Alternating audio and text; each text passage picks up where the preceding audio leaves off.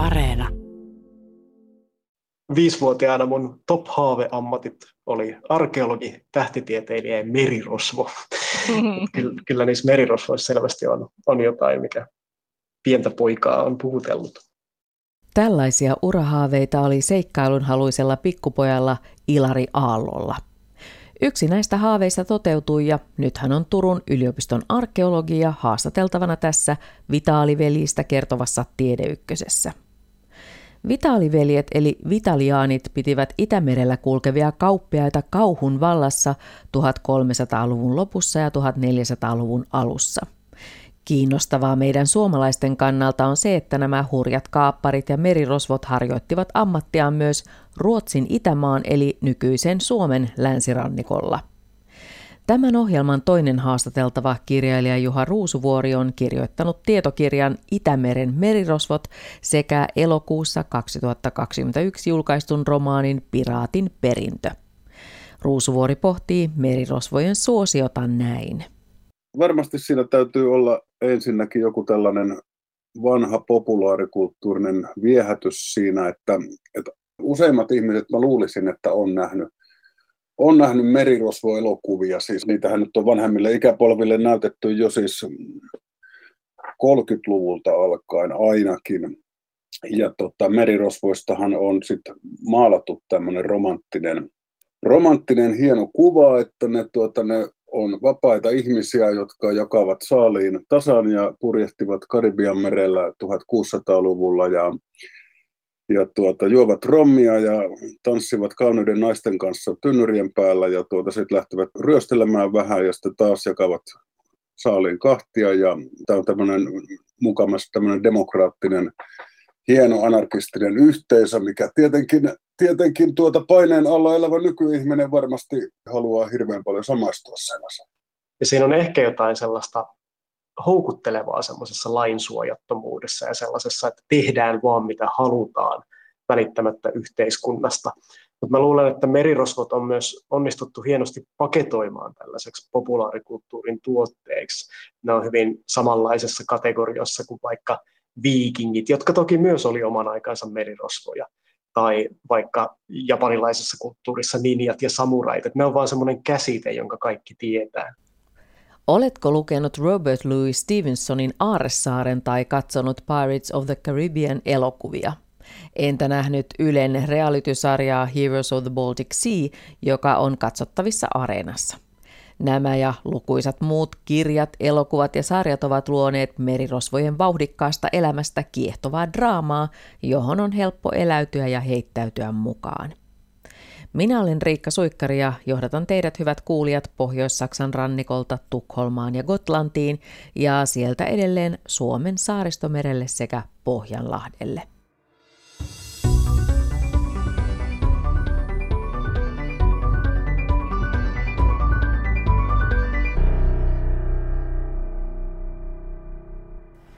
Puhumme tässä ohjelmassa keskiajan aikakaudesta, jolloin saksalainen Hansaliitto hallitsi Itämeren kauppaa ja Suomi oli siis osa Ruotsia. Vitalianien toiminnan alku liittyy sotaan Ruotsin kruunusta.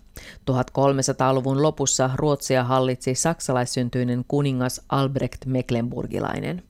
Kun Tanskan kuningatar Margareta aloitti sodan Albrechtia vastaan, Albrechtin puolella olleet mecklenburgilaiset värväsivät Pohjois-Saksan alhaisaatelin joukosta nuoria miehiä merimiesveljeskunnaksi. Näistä miehistä muodostui Vitalianien kaappari- ja merirosvojoukon perusta. Juha Ruusuvuori kertoo. Vitalianithan tuli siis tästä latina victualien sanasta, eli elintarvikkeet. Eli he olivat tällaisia tämmöisiä pizzakuskeja, jotka kuljettivat piiritettyyn kaupunkiin sapuskaa ihmisille, että tukholmalaista ei olisi nääntynyt nälkää.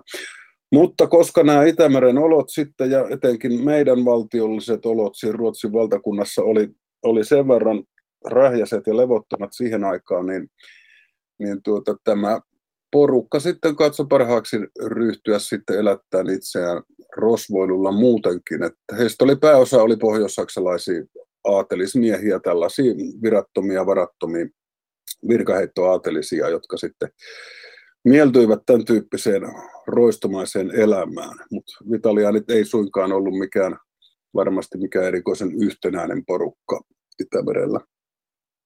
Eli myös tämä Vitaliveljien porukka oli varsin kirjava taustaista. Kyllä mä sanoisin, että se aika kirjava on ollut, että ihan tavallisista tuota, kansimiehistä tietenkään ole mitään tietoja, mutta sen verran mitä, mitä näistä varsinaista kippareista tiedetään, niin tuota, kyllä heistä niin kuin, aika moni osa oli kyllä siis tuolta nyt Schleswigistä, nimenomaan Pohjois-Saksasta, näitä tuota köyhtyneitä, köyhtyneitä aatelismiehiä.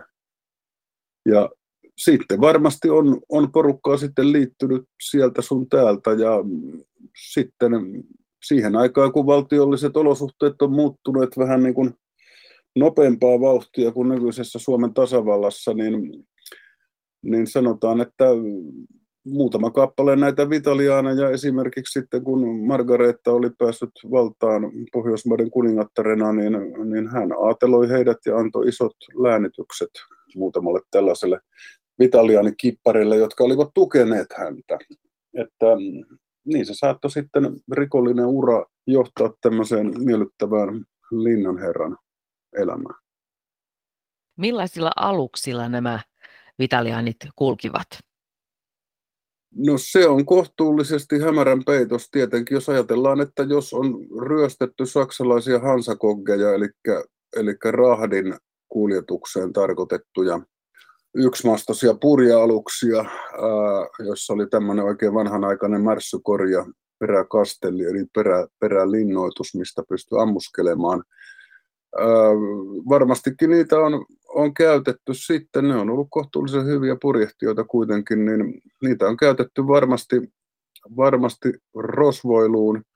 Mä luulisin, että enemmänkin kuin sitä, että, että, että mehän nyt ajatellaan tietenkin merirosvohyökkäystä tämmöisenä, että, että siinä kaksi fregattia ottaa yhteen Karibian merellä tai jossakin lämpimässä ja ammuskelee toisiaan tykeillä, niin tuota, mä luulisin, että tämä meidän keskiaikainen merirosvous on keskittynyt kaupunkien satamiin.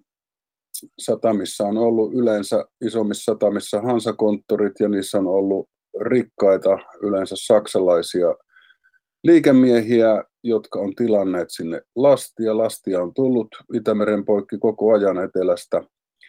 Ja tällaiset yölliset hyökkäykset satamiin, joissa ei todellakaan ole ollut pahemmin vartiointia, eihän meillä mitään kunnollista laivastoa tai merivartiostoa ollut siihen aikaan, eli olo on ollut aika villiä. Jokainen kauppias on yrittänyt muutaman asemiehen avulla turvata oman lastinsa. Niin sieltä se on käynyt kaikista helpoiten päinsä se ryöstely. Ja sitten tuota, otetaan paatti mukaan ja viedään sitten lähimpään vapaaseen satamaan ja myydään huutokaupalla. Mikä merkitys oli sitten näillä vitaliaaneilla Itämeren rantojen ja saaristojen asukkaille? No mä luulisin, että jos me ajatellaan asiaa vähän laajemmalti sillä tavalla, että merirosvoisen ei ole mihinkään loppunut koskaan ja aina sen synnyttää kurjat olosuhteet, missä ihmisillä ei ole, ei ole varaa elättää perhettään, niin jos me nyt ajatellaan esimerkiksi Afrikan sarven, siis Somalian vesien merirosvoista, joka tuossa kymmenen parikymmentä vuotta sitten oli aika, aika vilkasta, niin tuota, siihen oli monenlaisia syitä. Maanviljelys ei kannattanut, kalastus ei kannattanut enää, koska espanjalaiset trollarit ryöstökalasteli heidän rannikolta kaikki kalat pois. Siinä sitten liityttiin näihin tuota, kumiveneillä liikkuviin nopeisiin pikkusiin pirattiyksiköihin. Eli eiköhän tässä vähän samalla tavalla, kun täällä on saaristossa asuttu, missä minäkin asun tällä hetkellä, Turunmaan saaristossa asuttu hyvin kurjissa olosuhteissa, sanotaanko nyt ennen, ennen kieltolain alkamista. Silloinhan salakuljetuksella ruvettiin saamaan vähän rahoja tänne, mutta kyllä se, kyllä se tuota on, on varmasti se perussyy, että hyvä rekrytoida miehistöä tämmöisistä köyhistä rantakylistä, jotka tuntevat täydellisesti lähivedet, osaavat purjehtia karikkojen läpi, kaikki tämä, niin, niin tämä, on, tältä sitten on sitten lähdetty niille reissuille ihan samalla tavalla kuin on lähdetty sitten aikaisemmin viikinkien idäntien reissuille. Palaamme nyt Vitalianien toiminnan alkuvaiheisiin keskelle Ruotsin kuninkaan Albrechtin ja Tanskan kuningatar Margaretan välistä sotaa. Tukholman kaupunki oli saksalaissyntyisen Albrechtin kannattajien hallussa. Kun Albrechtia tukevat vitaaliveljet ryhtyivät toimittamaan elintarvikkeita piiritettyyn Tukholmaan, he alkoivat samalla ryöstellä Itämerellä liikkuvia kauppalaivoja. Ilari Aalto kertoo. Tämä on siis hirvittävän kiinnostava jännitteinen vaihe Ruotsin ja myös Suomen historiaa Ruotsin osana, mistä tuntuu, että puhutaan ihan liian vähän. Ja tämä, tämä koko kehityskulku johti yhteispohjoismaisen Kalmarin unionin perustamiseen. Mutta lähtökohta oli se, että 1300-luvun lopussa Ruotsissa oli tämmöinen erittäin vaikutusvaltainen aatelismies kuin Bo Johnson Grip, joka piti hallussaan suurinta osaa valtakunnan linnalääneistä. Eli hänellä oli siis käytännössä lähes yhtä paljon sanavaltaa, ellei enemmän sanavaltaa kuin kuninkaalla. Ja tämä muuttui ongelmaksi siinä vaiheessa, kun Bo Johnson Grip kuoli 1386. Ja silloin Ruotsin aateliset Ruotsin rälssi ei halunnut, että tämä Bo Johnsonin valtava linnaomaisuus päätyisi vähän epäsuosiossa olleelle Ruotsin kuningas Albrechtille, joten he pyysi avukseen Tanskan kuningatar Margaretaa, joka aloitti sodan Albrechtia vastaan. Ja tämä sota kesti vuosikausia. Aika sodan alkuvaiheessa jo 1389 Margaretan joukot sai Albrechtin vangiksi, mutta silti Albrechtin kannattajat, etenkin Tukholmassa ja valtakunnan itäosassa eli Suomessa, jatko tätä sotaa vielä 1390-luvun puoliväliin asti. Minkä vuoksi tuo Albrecht oli epäsuosittu Ruotsin maalla? Varmaan yksi tekijä oli hänen alkuperänsä se, että hän ei ollut ruotsalainen, vaan että hän oli tosiaan Mecklenburgin alueelta Saksasta kotoisin, ja hän myös aika paljon suosi sitten omia saksalaisia ystäviään antamalla heille merkittäviä läänityksiä Ruotsin valtakunnasta. Ja ennen kaikkea tämä varmasti ärsytti Ruotsin rälssiä se, että hän otti paljon haltuunsa aatelisille kuuluvaa maata ja lahjoitti sitä eteenpäin. Vitalienien toiminnassa niin tärkeässä asemassa olivat tuon Ruotsin kuningas Albrecht Mecklenburgilaisen jakamat kaapparikirjat. Tämä on aika erikoinen konsepti, tämä kaapparikirjat. Mistä oli kyse? Kun puhutaan merirosvoudesta, niin yleensä merirosvot jaetaan kahteen ryhmään. On näitä varsinaisia merirosvoja, jotka ei palvele ketään isäntää, vaan he vaan ryöstää, keitä kiinni saa. Ja sitten on kaapparit, jotka on tehnyt jonkun virallisen poliittisen sopimuksen yleensä kuninkaan tai hallitsijan kanssa, että heillä on hallitsijan lupa, päävirallinen kaapparikirja, ryöstää tietyn lipun alla purjehtivia laivoja. Ja Vitaliaaniveljet oli nimenomaan alun perin kaappareita, mutta sitten kun tämä sota päättyi, niin he jäi vähän niin kuin työttömiksi ja jatko tätä sitten ihan puhdasta merirosvousta. Juha Ruusuvuori kertoo, että vitaliaanit eivät olleet kovin uskollista sorttia. No ei, voi sanoa, että kyllä mä niin kuin enemmän laskisin, että kysymys on, on tällaisista niin kuin palkkasotureista, jotka, jotka osaavat hommansa, osaavat duuninsa ja tuota, sitten varmaankin sitten menevät sen palvelukseen, joka siinä eniten tarjoaa, koska ei heillä nyt ollut erikoisemmin mitään tällaisia suuria isänmaallisia tuntemuksia siihen aikaan. En tiedä, oliko näillä linnanherroilla ja muillakaan sitten tuota kovin, kovin isänmaallisia tuntemuksia. Pohjoismaistahan oltiin ensimmäistä kertaa muodostamassa yhtenäistä monarkiaa Margaretan alaisuudessa. Et tuota, en tiedä, mikä siinä nyt on sitten isänmaallisuuden aste missäkin ollut. Eihän nyt Suomea ainakaan tällaisena edes kunnollisena maakuntana ollut siihen aikaan olemassa, että mikä on johdattanut ihmisiä varmasti se iän ikuinen vaurauden tavoittelu ja ahneus, mikä sitä johdattaa nykyisinkin. Täällä nykyisen Suomen alueella vitaaliveljet saivat jalansijaa erityisesti sen jälkeen, kun Tanskan Margareta ja Ruotsin Albrecht solmivat Lindholmin rauhan vuonna 1395.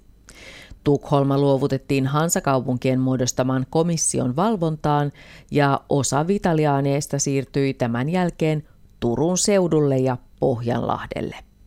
Mitä he täällä tekivät ja missä majailivat, siitä hieman myöhemmin. Sitä ennen Ilari Aalto kertoo, millaisia lähteitä Vitaaliveliin liittyy. Tähän koko sotaan Margaretan ja Albrecht Mecklenburgilaisen välillä liittyy tietty paljon kirjallisia lähteitä, jotka on säilynyt nykypäivään asti ja osa näistä liittyy näihin vitaaliveljiin.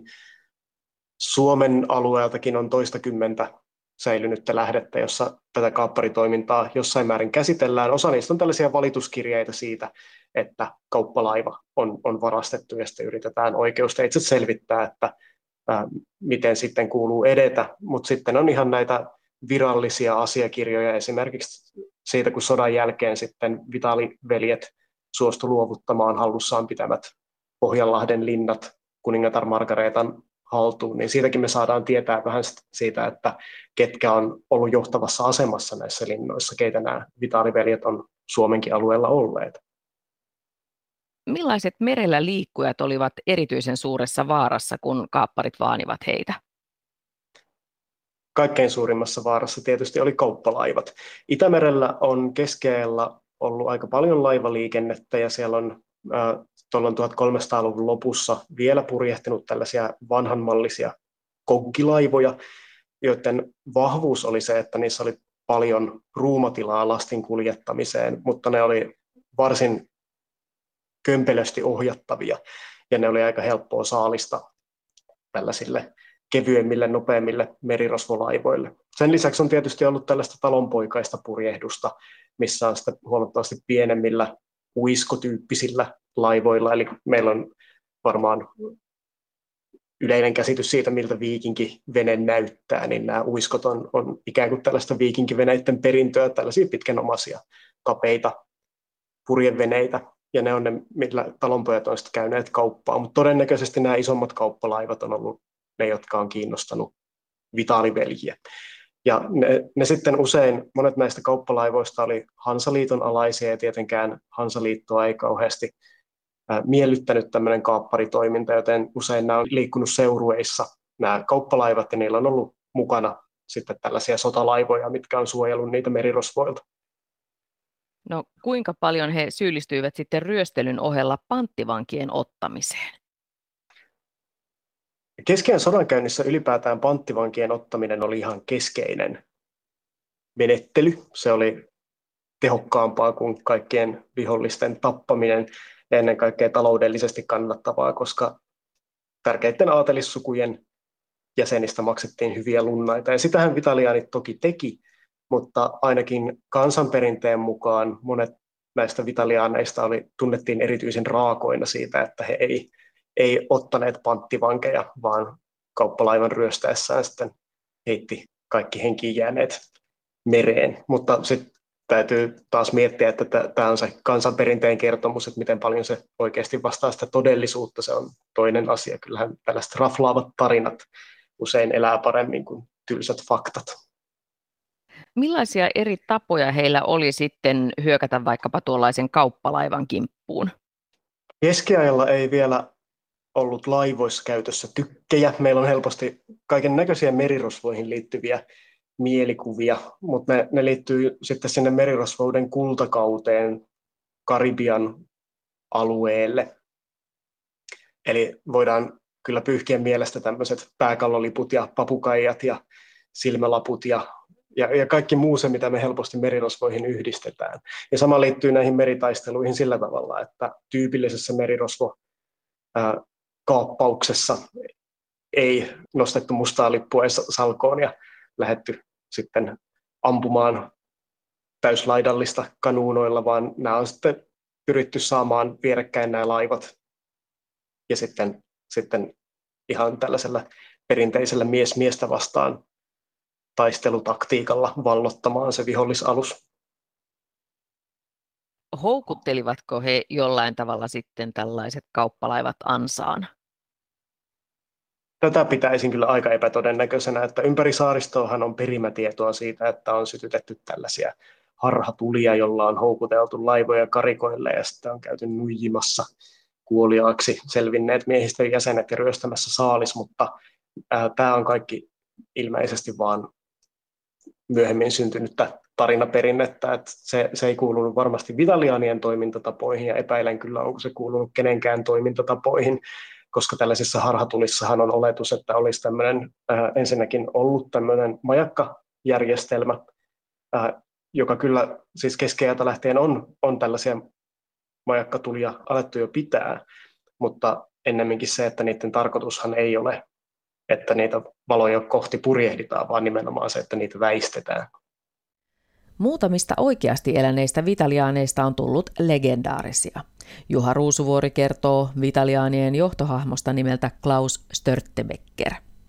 No hänestä on Pohjois-Saksassa leivottu kansallissankari ja, ja tuota, häntä nyt siellä palvotaan ihan kuvapatsaillakin parissa kaupungissa. Öö, sanotaan, että hänen, hänen aatelisvaakunassaan oli tällainen sarvesta tehty juomapikari, Störtebecker, joka on siis tällainen, että se ei pysy pystyssä, pystyssä ilman mitään telinettä ja sen takia hän olisi pitänyt aina juonut nämä juomasarvensa yhdellä kulauksella. En tiedä, miten paljon se vastaa todellisuutta. Tuskin hän nyt mikä absolutisti oli, kuten eivät muutkaan nämä vitaliaanit, mutta tuota, hänestä on jollain oudolla tavalla sitten Pohjois-Saksan rannikkokaupungissa vähän leivottu tällaista tuota, myöskin kapitalismin vastaista, porvariston vastaista tuota, anarkistitaistelijaa. Eli tällä tavalla Störtebeckerin muisto elää ja kyllä mä veikkaisin, että, että kyllä sillä muutama matkanmuistomyymälläkin itsensä elättää. Klaus Störtebeckerin merirosvojengissä vaikuttivat muun muassa Henning Wichmann, Gottfried Mikkelsen sekä maisteri Wigbold, joka oli opiskellut yliopistossa, mikä ei ollut tavanomaista keskiajalla. Kaiken kukkuraksi maisteri Wigboldin opinahjo oli mahdollisesti maineikas Oxfordin yliopisto. Häntä pidetäänkin joukon aivoina. Kuuluisa vitaliaani oli myös Tanskan Skoonesta kotoisin oleva Sven Sture, joka teki yhteistyötä saksalaisen Otte-Pekka Tellin kanssa. Arkeologi Ilari Aallon mukaan Pekka Tell mainitaan Suomea koskevissa lähteissä. Ja Otte Pekka Tell, hän oli tosiaan saksalainen ritari, niin kuin nimi vähän antaa ymmärtää.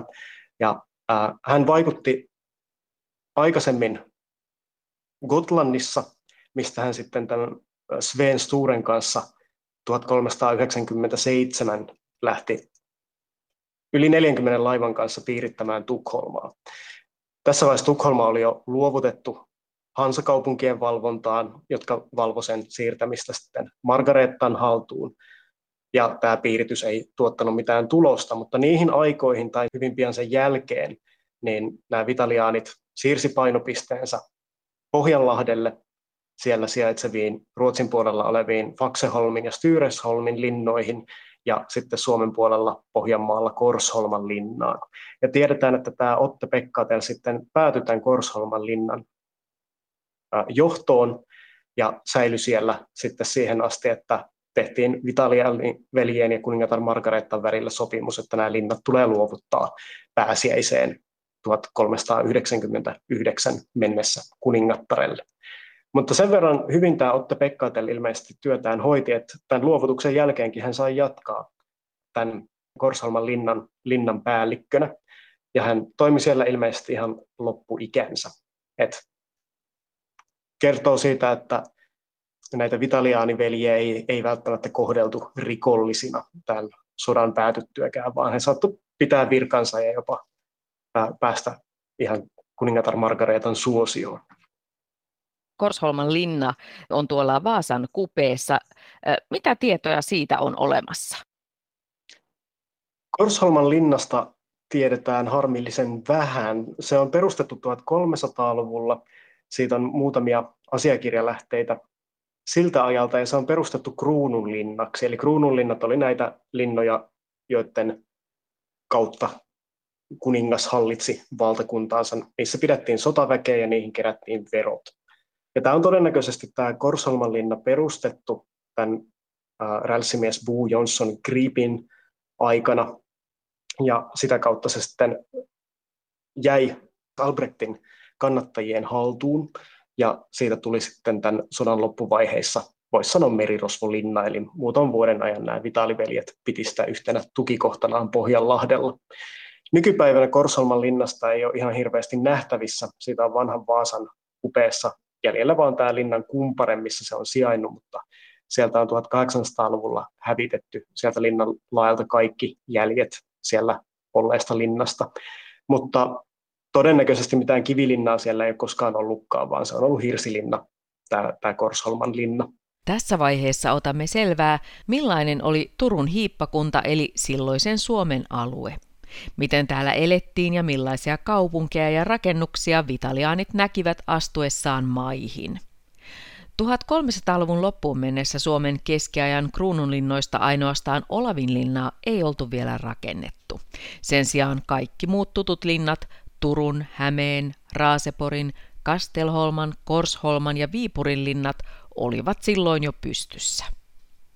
Sitten sen lisäksi on ollut tällaisia pienempiä, lyhytikäisempiä linnotuksia, linnoja ja linnotuksia, joten kaikkien sijaintia ei välttämättä edes tiedetä. Että niistä on asiakirjalähteitä, mutta niiden sijaintia ei, kaikkien kohdalla tiedetä. Yksi näistä tuntemattomista on Aaborg-niminen linna, joka on ollut käytössä nimenomaan tällä Vitaliaanienkin aikaan, mutta se on todennäköisesti sijainnut Kokemäenjoen varressa. Sitten on ollut tällaisia erilaisia pieniä mäkilinnoja, osa linnavuorista on ollut tässä vaiheessa vielä käytössä. Että on paljon sellaisia pieniä linnoja, jotka ei välttämättä näy näissä kirjallisissa lähteissä, mutta mistä on säilynyt sitten arkeologisia linnoitusjäänteitä. Entä mitä kaupunkeja oli tuolloin? Täällä Itämaassa? 1400-luvun taitteessa koko Ruotsin valtakunnassa on ollut 40 kaupunkia, ja niistä tässä vaiheessa neljä on sijainnut Ruotsin itäisessä osassa Suomessa. Koko keskiaikanahan Suomen alueelle perustettiin kuusi kaupunkia, jotka oli Turku, Porvoo, Ulvila, Viipuri, Rauma ja Naantali. Ja näistä Rauma ja Naantali on sitten ainoat 1400-luvulla perustetut, eli niitä ei ollut vielä tässä vaiheessa olemassa, mutta aika pienimuotoista se on ollut, että nämä on ollut, ollut varsin pieniä, muutaman sadan asukkaan kaupunkeja, tärkeimpinä niistä Turku ja Viipuri, ää, ja Turku, Turku vielä kirkkaasti keskeisempänä, koska se on ollut hiippakuntapääkaupunki, se on ollut merkittävä kauppakaupunki, ja se on myös vanhin näistä Itämaan alueelle perustetuista kaupungeista, eli Turku on tälle Vitaliani veljien toiminta-aikaan ollut noin sadan vuoden ikäinen. Se on 1300 tienoilla perustettu ja se on myös ollut ainoa näistä Suomen alueen kaupungeista, johon on keskellä ruvettu rakentamaan kivisiä asuinrakennuksia, mikä on tapahtunut just tämän 1300-luvun lopulla. Eli Turku on ollut semmoinen, voisi sanoa keskisuuri kauppakaupunki, missä on tapahtunut aika paljon. Jos vertaa Turun kokoa muun Ruotsin kaupunkeihin tuohon aikaan, niin mitä siitä voi sanoa? Turku on Ruotsin sisällä ollut kyllä ehdottomasti suuri kaupunki. Meillä ei ole mitään tarkkaa asukaslukuluetteloa olemassa eikä sellaista mahdollista laatia, mutta arvioiden siitä, että mitä tiedetään kaupunkien väkiluvuista 1500-luvulla, niin Turku on todennäköisesti tällä 1400-luvun taitteessa ollut Ruotsin valtakunnan toisiksi suurin kaupunki heti Tukholman jälkeen. Turku ja Kalmar on mittakaavassa aika samankokoiset, mutta äh, kyllä Turku ehdottomasti on kuulunut näihin valtakunnan tärkeimpiin kaupunkeihin. Ja 1400-luvun alkuun mennessä täällä itäisessä osassa Ruotsia oli myös koko joukko kirkkoja. 1400-luvun taitteen kirkoista niin, niin ei montakaan ole tänä päivänä nähtävissä, koska siinä vaiheessa suurin osa näistä Turun hiippakunnan ja Turun hiippakunta katsoi siis koko tämän keskeinen Suomen alueen, niin suurin osa näistä kirkoista oli vielä hirsikirkkoja. Että ainoastaan Ahvenanmaalle oli ehditty rakentaa kivestä muurottuja kirkkoja ja Turkuun oli sitten ruvettu muuraamaan tuomiokirkkoa jossakin vaiheessa 1300-luvun kuluessa. Mutta muuten nämä tosiaan oli vielä hirsikirkkoja. Että se kivikirkkorakentamisen huippukausi on Suomen alueella alkanut verraten myöhään siinä 1400-luvun puolivälissä 1440-luvulta eteenpäin. Minkälaisissa asumuksissa sitten tavallinen kansa asui? Keskimääräinen suomalainen, sanotaan nyt herran vuonna 1400, asui äh, tällaisessa savupirtissä, joka todennäköisesti oli yksi tai kaksi huoneinen ja äh, aika ahdas. Ne on ollut sellaisia 25-34 pohjapinta-alaltaan ja ison osan siitä huonetilasta on vienyt tämmöinen kivestä rakennettu kiuasuuni, joka on sitten myös toiminut lämmönlähteenä. Tai kiuasuunit on ollut sisään lämpiäviä, ne on päästänyt savun sinne sisään, niin se on aika pian nuennut kaikki tekstiilit, että se ei varmaankaan ole rohkaissut tällaiseen kauhean värikkääseen sisustamiseen. Ne on ollut ahtaita, mutta hyvinkin lämpiviä, koska se lämpö on pyritty pitämään siellä talon sisällä. No entä sitten, onko mitään tietoa, että millaista oli Vitaliaanien elämä ja arki? Kauhean ruususta se ei varmaankaan ole ollut. Vitalianit on tietysti paljon aikaa viettäneet laivoilla. Ja nämä, ihan yhtä lailla kuin nämä keskimääräisen suomalaisen talonpojan asumukset keskeellä, niin nämä laivat on ollut ahtaita, niissä ei ole ollut mitään omia hyttejä, ää, vaan, vaan siellä ollaan yhdessä yhtenäisessä tilassa oltu. Ja voisin kuvitella, että niiden tuoksumaailma ei välttämättä ollut kauhean miellyttävä, koska merisairaus on helposti kyllä iskenyt etenkin sitten myrskyävällä loppusyksyn Itämerellä. Että nämä myrskyt on ollut ihan todellinen uhka silloin puulaivojen aikana laivaliikenteelle ja keskeltä tiedetään monia tällaisia tosi traagisia myrskyonnettomuuksia, niin kuin kaikkein tunnetuimpana oikeastaan vuosikymmeniä Vitalianien jälkeen 1468 sattunut Hanneke Vrome nimisen laivurin ohjaaman polkin uppoaminen Raaseporin saaristossa, missä laivan mukana meni arvokas omaisuus ja muun muassa Raaseporin linnanherran rouva ja lapsi. Mutta maissa sitten Vitalianit on tietysti ensisijaisesti asunut näissä linnoissaan, niin kuin vaikkapa siellä Korsholmassa. Ja Korsholmasta nyt ei valitettavasti ole mitään pohjakaavaa säilynyt, mistä voisi sanoa, että miten siellä on asumukset järjestetty, mutta voisin kuvitella, että nämä johtajat on asuneet omissa rakennuksissaan, mutta sitten nämä alemmat ikään kuin asemiehet on, on saattaneet asua sitten jaetuissa yhteisissä nukkumatiloissa.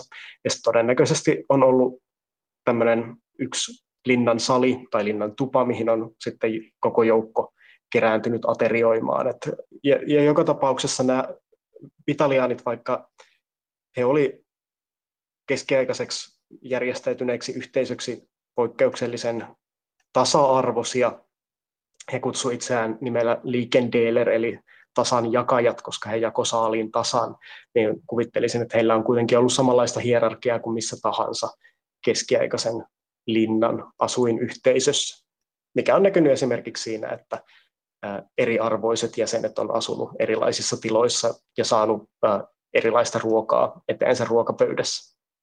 Miten vitaliaanit kohtelivat kaapattujen laivojen miehistöä, kirjailija Juha Ruusuvuori. Kansanperinteen mukaan ne on tuota, pakattu käytettyihin sillitynnyreihin ja ja tuota, kansi on naulattu sitten paikalleen sillä tavalla, että pää jää katsomaan, luuraamaan sieltä tynnyristä. Tämä on tietenkin ihan herkullinen visio ja kuulostaa jonkun varhaisen elokuvan tekijän keksinnöltä. Niistä muutamista harvoista dokumenteista nyt, mitä, mitä mä nyt olen löytänyt siitä, kun Vitaliaanit rähisee keskenään jossakin Gotlandin satamassa mitä siinä nyt tehdään, miten, miten päästään miehistöstä eroon keskiajalla, siitä päästään eroon sillä tavalla, että se heitetään reilingin yli mereen ja sitten se hukkuu sinne, että tämähän on ollut se normaali ja kätevä tapa päästä vihollisistaan eroon. Aika harva on osannut uida. Sittenhän on Hollywood-elokuvissa kehitetty muitakin menetelmiä, niin kuin esimerkiksi, että nähdään valtavasti vaivaa ja ruvetaan naulaamaan jotain lankkua reilenkin kiinni ja sitten pakotetaan Floretin kärjellä törkkimällä sitten vastustaja kävelemään mereen sitä lankkua pitkin. Että on aina ihmetellyt, että mihin ihmeeseen sitä lankkua sinne tarvitaan. No sitten on enemmänkin rangaistuskeinona käytetty kölihaalaus, joka tarkoittaa, että, että sut vedetään, vedetään pitkällä köydellä laivan toiselta sivulta kölin alitse toiselle sivulle köyden päässä ja siinä tuota laivan pohjaan sitten iskostuneet merirokot ja kaikenlaiset simpukat sitten tekevät, tekevät susta selvää. Semmoista ehkä on käytetty rangaistuksena jossain, mutta tuota, mä nyt näkisin nämä asiat huomattavasti yksinkertaisemmin, jos puhutaan siitä, että mitä, mitä luultavasti todellisuudessa on tapahtunut. Että, että ei muuta kuin hupusta ja takin selkämöksestä kiinni ja, ja reilin ylitse mereen. Laivan omistanut taho saattoi yrittää saada sitten takaisin sitä varastettua tavaraa oikeusteitse. Onko tietoa, että onnistuttiinko tässä? Sitä kirjavaihtoa nimenomaan just näistä asioista löytyy siis Finlands Medeltida Urkunder teoksesta, jossa siis Reinhold Hause on koonnut keskiaikaisen kirjeenvaihdon, joka sisältää näitä just myös näitä raastuva oikeudelle lähetettyjä vetoomuksia ja muita, että, että usein silloin, kun tämä ryöstely on ollut kahden tämmöisen rikkaamman herran välistä toimintaa, niin silloin on pystytty paikallistamaan se henkilö, että kuka tämä roisto nyt on ja missä hän asuu. Eli yhtä lailla siis tuota, näihin rikoksiin merellä syyllistyivät siis raatimiehet, kirkkoherrat, että näistä on, näistä on kirjeenvaihtoa olemassa, että et ei tässä niin kuin kaikesta kannata ollenkaan syyttää vitaliaaneja tai, tai pohjoissaksalaisia virkaheittoaatelisia, vaan kyllä tässä, niin kuin, kyllä tässä on itsekin osattu, osattu ryöstellä toisten tavaroita satamista. Ja näistä on sitten käyty sellaista jatkuvaa suukopua sitten, että Valituskirjelmä tehdään Tallinnan raadille siitä, että Nauvon satamassa tämä ja tämä saksalainen kauppias on ottanut minun ankkurini. Minä olin siinä ankkurissa viereisessä veneessä ja hän on ottanut ankkurini ja vienyt sen itselleen.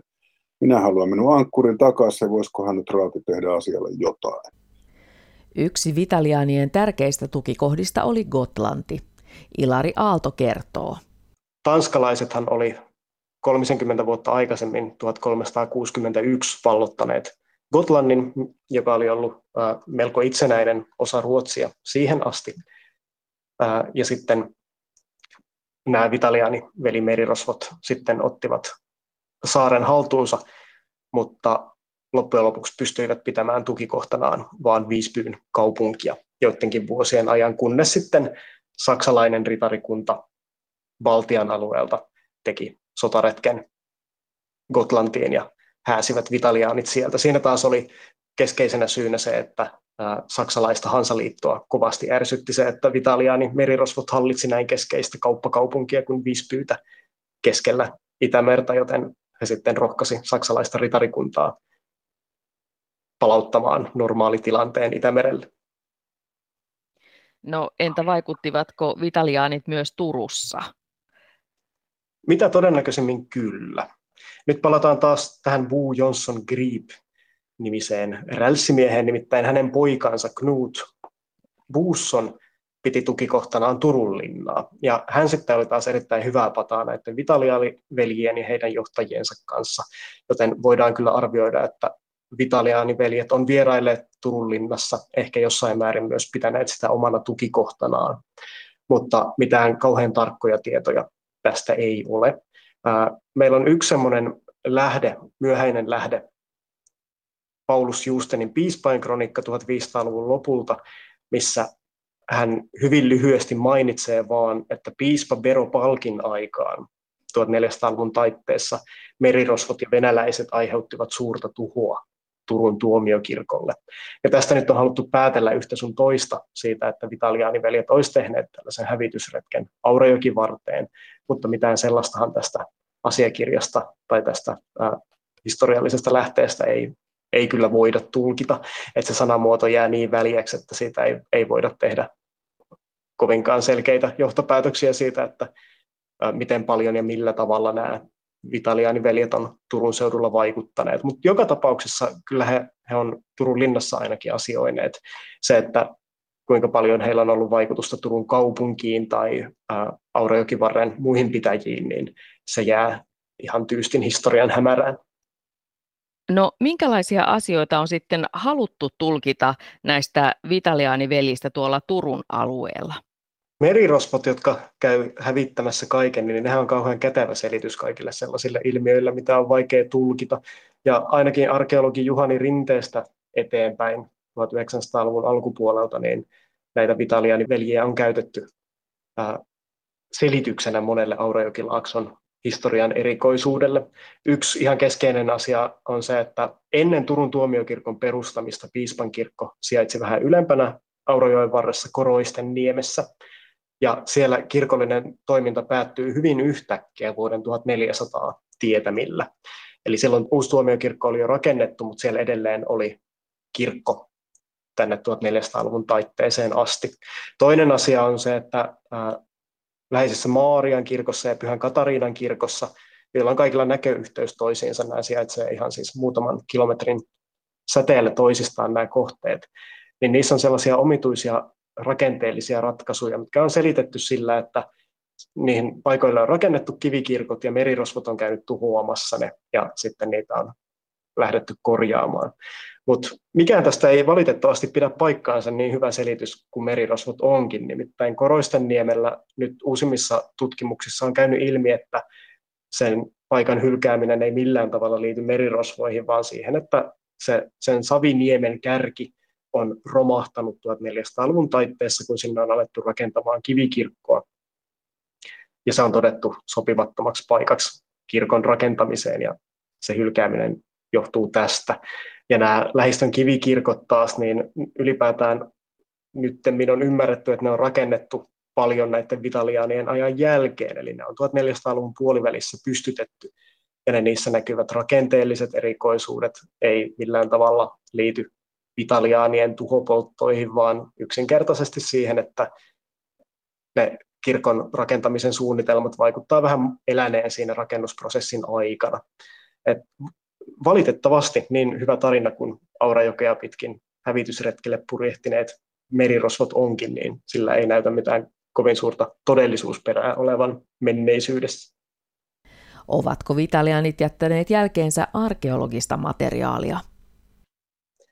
No varmaan paljonkin. Se, että voidaanko sitä tunnistaa, on ihan toinen asia. Nimittäin ikävä kyllä Vitaliani-velit ei käyttänyt mitään pääkalloja ja sääriluutunnuksia, mistä heihin liittyvät esineet olisi mahdollista tunnistaa, että Mä uskoisin, että etenkin näissä linnoissa, joissa he ovat vaikuttaneet, kuten siellä Korsholmassa, niin olisi mahdollista löytää tämän ajanjakson esineitä, jotka ehkä kytkeytyisi heihin, mutta se ongelma on just siinä, että samaan aikaan muutenkin tämmöinen saksalainen aineellinen kulttuuri on, on ollut tosi suurta huutoa ympäri Itämerta, että joka tapauksessa Turun kaupungissa tai Korsholman linnassa on käytetty Saksassa valmistettuja astioita, tällaisia korkeapolttoisia savikannuja esimerkiksi.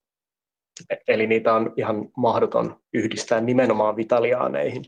Eli oikeastaan ainoa tapa lähestyä ja tulkita vitaliaaniveljiä on, on kyllä ihan kirjallisten lähteiden kautta, että heitä on arkeologisesti hyvin, hyvin vaikea erotella siitä muusta keskiaikaisesta ja 1400-luvun taitteen aineistosta. Ehkä voisi ajatella, että Itämeren pohjasta saattaisi löytyä tähän ajanjaksoon kuuluva laivan hylky, joka voisi olla joko Vitaliaaniveljien merirosvolaiva tai sitten heidän ryöstämänsä kauppalaiva, mutta taas se, että miten se voitaisiin muuten kuin ajallisesti kytkeä näihin kauppareihin, niin se, on, se onkin aika mutkikas kysymys vastata.